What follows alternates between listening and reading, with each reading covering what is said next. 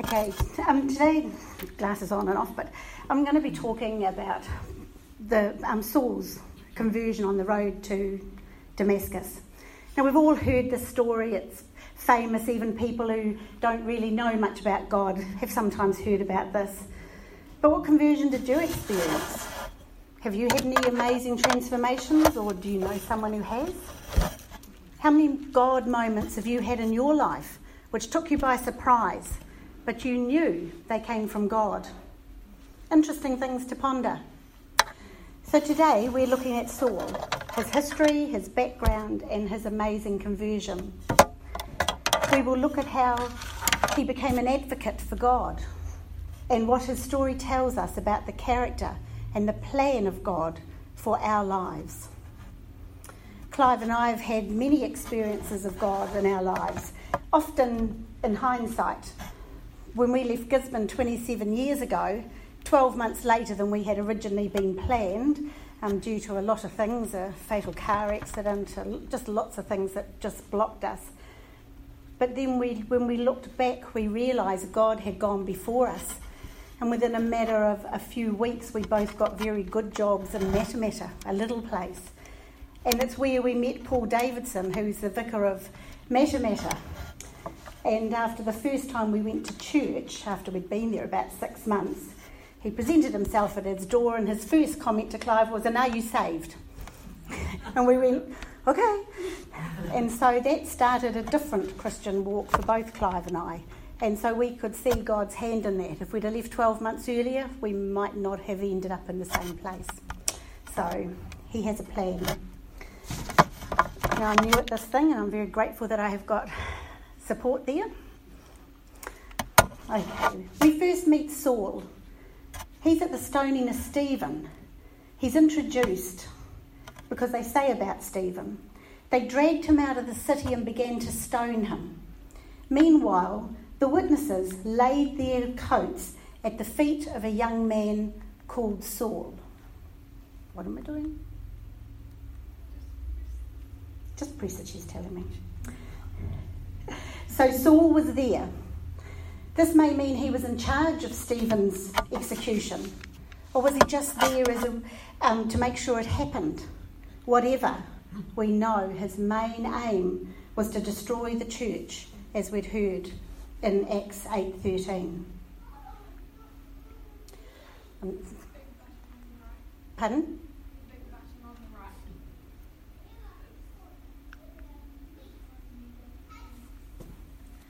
We just have a little interlude here. Thank you. Yeah. That picture is just of Saul standing there with all the coats around him. So it shows how much he was either feared or honoured. Saul was born a few years after Jesus' birth. His hometown was Tarsus in Asia Minor. It was a modern day Turkey it wasn't an ordinary city. It was a sort of a cosmopolitan place where east met west. There was land and sea, and it had culture and universities and an autonomous government from Rome, which was quite important in those days. And it sympathised and communicated with all types of people. So his early environment was very significant in God's preparation for his mission to the Gentiles. He was born into a Jewish family and he came from the tribe of Benjamin. So his family would have made sure he was very saturated in the Old Testament scriptures from an early age. And he belonged to a very strict Orthodox sect. He was a Pharisee. He reigned and learned under Gamaliel, one of the most important rabbis of the day.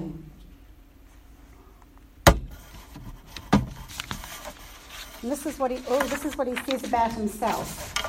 I am a Jew. I was born in Tarsus in Cilicia, Cilicia, sorry, and I grew up here in Jerusalem. I studied with Gamaliel. I was well trained by him in the law given to our people long ago, and I wanted to serve God as much as any of you do today. I hurt the followers in the way of Jesus. I sent many of them to their death. I arrested men and women. I threw them into prison.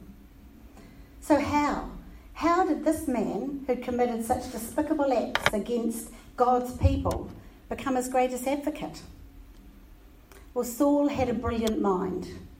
He displayed zeal for God through his religious tradition. He was passionate and ambitious, and he acted on his convictions because he thought people who believed in Jesus were heretical and blasphemous, and therefore he strove to uphold God in the way he knew and kill them. So, what is conversion? What is this thing that happened to Saul? Ch- changing of your mind, changing of your heart. Some experience conversion as an emotional, mind blowing event, other, it's very gentle.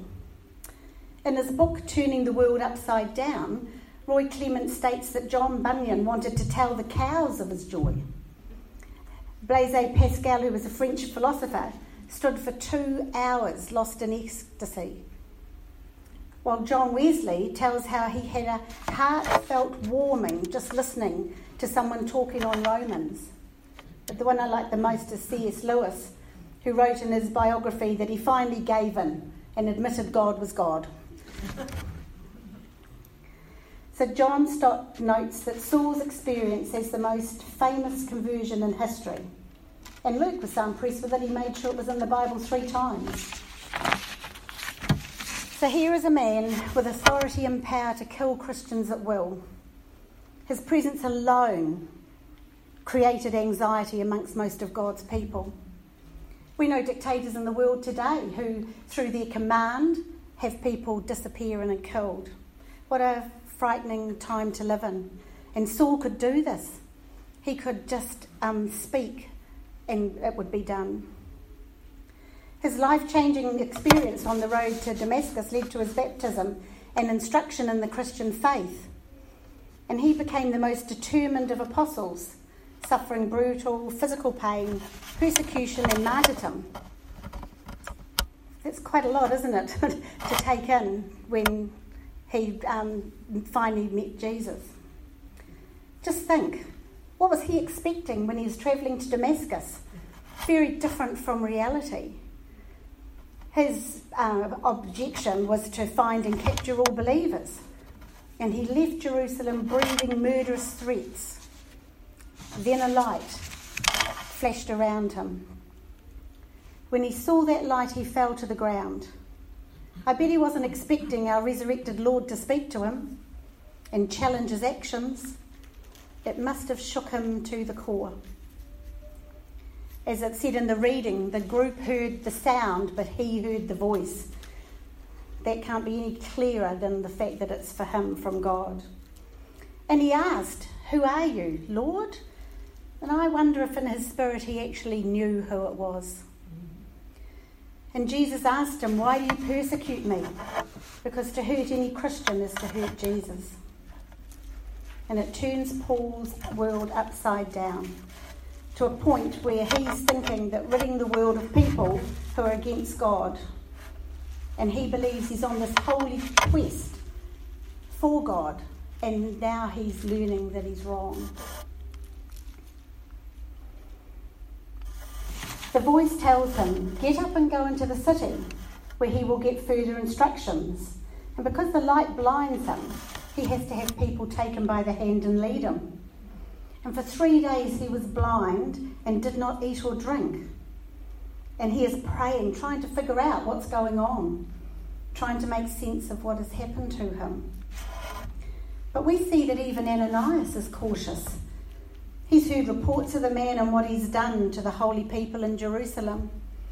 But God is adamant. This is my chosen instrument to proclaim my name to the Gentiles. I will show him how much he must suffer for my name. And this is, you know, could we have done this? So here is Saul.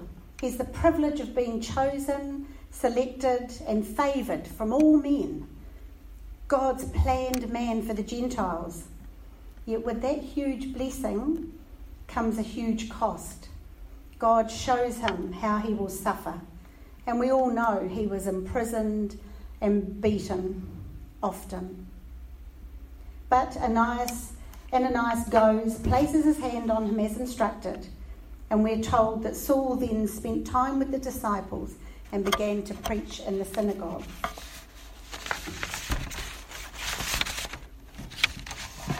Imagine meeting Saul after his conversion. Would you believe him? Would you trust him? Would you want proof that he'd really changed? But this is the difference with God. When he forgives our past, it is gone, and no memory of it remains. And he forgave Saul. A person's past doesn't matter to Christ, he's more interested in their future. And even though Saul had been one of Jesus' cruelest enemies, he became one of his closest friends. God's forgiveness is full and final. And it's interesting that he chooses the most unlikely people to accomplish his will. Over and over again in the Bible, we see flawed people who do amazing things in God's strength. When Paul Davidson asked Clive and I, after we'd been at church a few months, to lead our first home group there, we both felt quite out of our depth. But Paul was always one of these very confident people. Oh, you'll be fine. Um, but with encouragement and prayer, we learned and found that we knew just enough each week to get through. And it was God leading the discussion, not us. And it was a very good growing time for us. We learned that if God calls a person to task, he equips him. And Paul received the Holy Spirit along with the truth of the gospel. Remember, he already knew the Old Testament, and Jesus just showed him the truth. And so he could share it with others. He couldn't have achieved this in his own strength, but only through God alone. So, in one moment of fear, enlightenment, and regret, Saul understood that Jesus was the true Messiah and that he had helped murder and imprison innocent people. Very powerful, a very powerful exchange that took place in his heart. And his conversion proves that God can call and transform anyone he chooses, even the most hard hearted.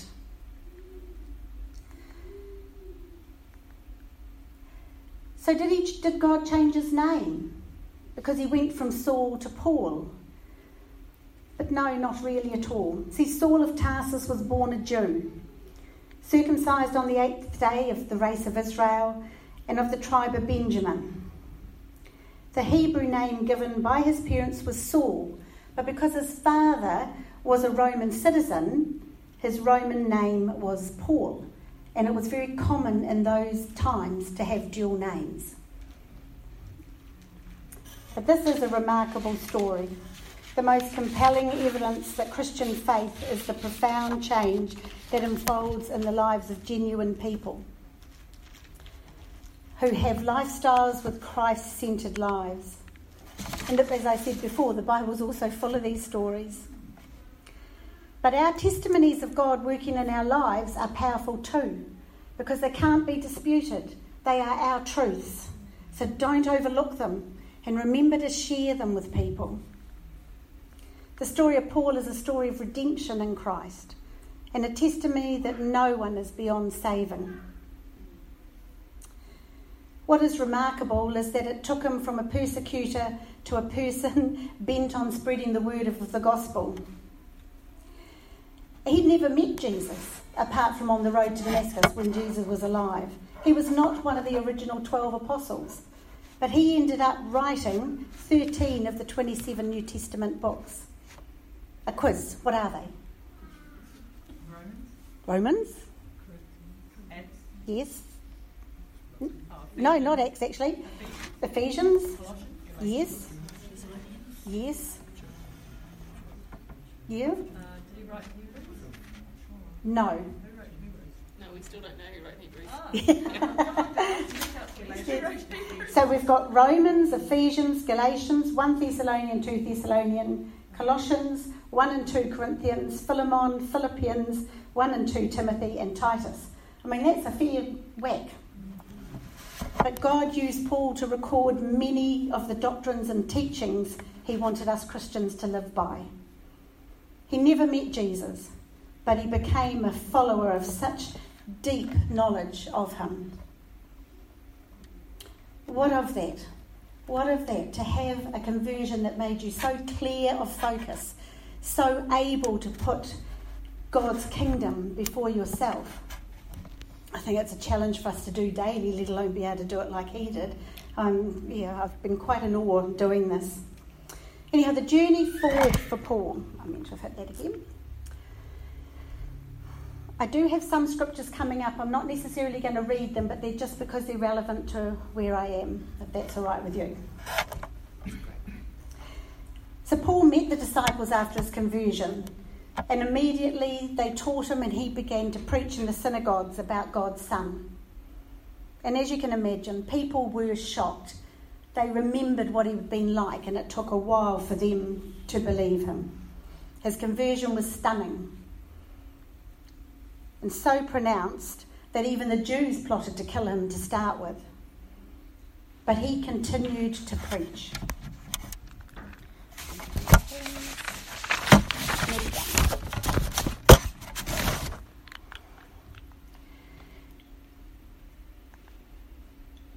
I'm just moving on.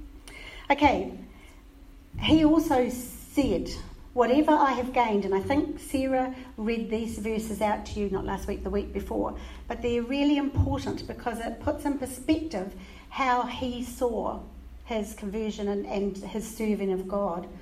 But whatever gain I have had, I count as lost for the sake of Christ. Indeed, I count everything as lost because of the surpassing worth of knowing Christ my Lord. For his sake I have suffered the loss of all things and count them as rubbish, in order that I may gain Christ and be found in him, not having a righteousness of my own that comes from the law, but that which comes through faith in Jesus. Paul weighed everything about his life, his accomplishments, his goals and attainments, and saw that suffering with and for Jesus was worth more than anything he ever had. And that is a huge challenge for us to look at what we have and weigh it up against our um, heart for Jesus. And sometimes I think we have too much, and therefore it's hard to even understand it. So Paul continues in the passage not only have I already obtained this or am already perfect, but I press on to make it my own because Jesus has made me his own. I mean, he considered himself a, a bond slave for Jesus. I found these words really incredibly difficult to align with my life, and I try to serve, but yeah, it just made me see the huge gap that's in there. I'm jumping a wee bit of my sermon because a lot of it was wordy, and I didn't want to. I don't want to do that anymore. Excuse oh, me. sorry. Paul knew that he would suffer for Christ's sake, and he also knew that the sufferings of the present time are not worth comparing with the glory, the glory revealed to us in his kingdom. What could turn a man around that was so dedicated to his beliefs and so intent on squashing others? Only the loving power of Jesus. One of the things that I note is um, those who know us really well know that our son and daughter-in-law and children are all moving away shortly. And they told us probably not quite a year ago, and I was quite upset at the time. And I wouldn't say I was angry at God because we're very close as a family, but I certainly was lost in what he was doing.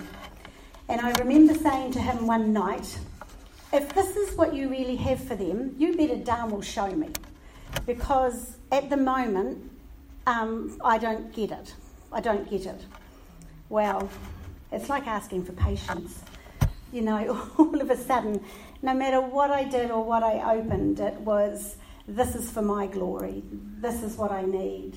You know, these are my plans. And the thing that we have, Clive and I have seen is Ben and Dee were looking and thinking about going. And then all of a sudden, it's like God has opened a door and he got a job and he got this and he got that and, and he going. You know, it just was so quick, even to the smallest detail, where they'd had um, an issue and they just had to lift a little bit of carpet Do you know how difficult it is to get a tradesman to come to do a 10 minute job? You know, $250 just to come. And then Dee saw that their neighbours had a carpet man. And so she sat in her car and rung the number on his van and said, Look, we're just down the drive. He said, Oh, I'll pop in. He did it for free. It was done. And it's just, these are the things that I just see God in. He, he needs them there. And for quite a few years, we've known that Ben, especially, has this huge heart for navigators. And he loved it when he was in Christchurch as part of it. And I've just realised that no matter what I want for them, it is nothing compared to what God has for them and needs them to do. And yeah. So we're learning. Okay. To this. But we had fabulous time with them in Rotorua yesterday. So some of the things that this Gabriel Ganika, I thought her lessons were amazing when I read them. Our Lord's divine mercy often comes when we're at our worst or our lowest point, and I'm sure we can all relate to that. When has God shown mercy to you? Our Lord's intervention in our lives will often be totally unexpected. I've often been what I call the 11th hour of an issue, and then my just in time God comes through. And He's done it time and time and time again, but I still am so surprised when He does it. Our Lord's present in our lives, or presence, is often found outside church, and that's the important part. It's not just an in church thing, it's in our lives and with others we interact with. And we all have blocks pride, arrogance, selfishness, money, power, fame, flesh, addictions, anything else that can take us away from the mission of serving God. And will we come down off that high horse ourselves, or do we have to wait for God to knock us over? And faith and humility overcome all senses. You know, we can hear, we can see, we can taste, we can smell. But when we have faith and humility, we only um, sense God. So now let's look at how the power of Christ in a man who'd been hate, a hate-filled villain became a love-filled hero. By submitting himself completely to Jesus, Paul was able to spread the gospel throughout the world. Nearly finished. So I reflected on these points. When God brings a person to faith in Jesus Christ, He already knows what He has for them to do. He knows the service He wants for Him in the kingdom. And sometimes people are real slow to understand God's plan and may even try to resist it. Good luck. Paul's conversion shows that Jesus is persistent and he himself wanted the gospel message to go to the Gentiles squashing any argument from the earliest Jewish Christians that the gospel was only for them. The men with Saul didn't see Jesus, but Saul did. And this miraculous message was meant for one person only, for Saul. So when God's got a message for you, it will be for you. The scales fell from Paul's eyes, symbolising a spiritual transformation that allowed him to see the truth. And once he knew the truth about Jesus, there's no going back. And that's that is the key. Once we once Jesus lifts the scales from our eyes and we know the truth, we can't deny it. There's there's actually no alternative. And Saul witnessed the risen Christ, which fulfilled the qualification of being an apostle. Only those who had seen him could testify to his resurrection. I just want to finish by saying our God is amazing. And he wants a Damascus Road experience for all of us on some level. Remember that verse in Philippians 4:13, I can do all things through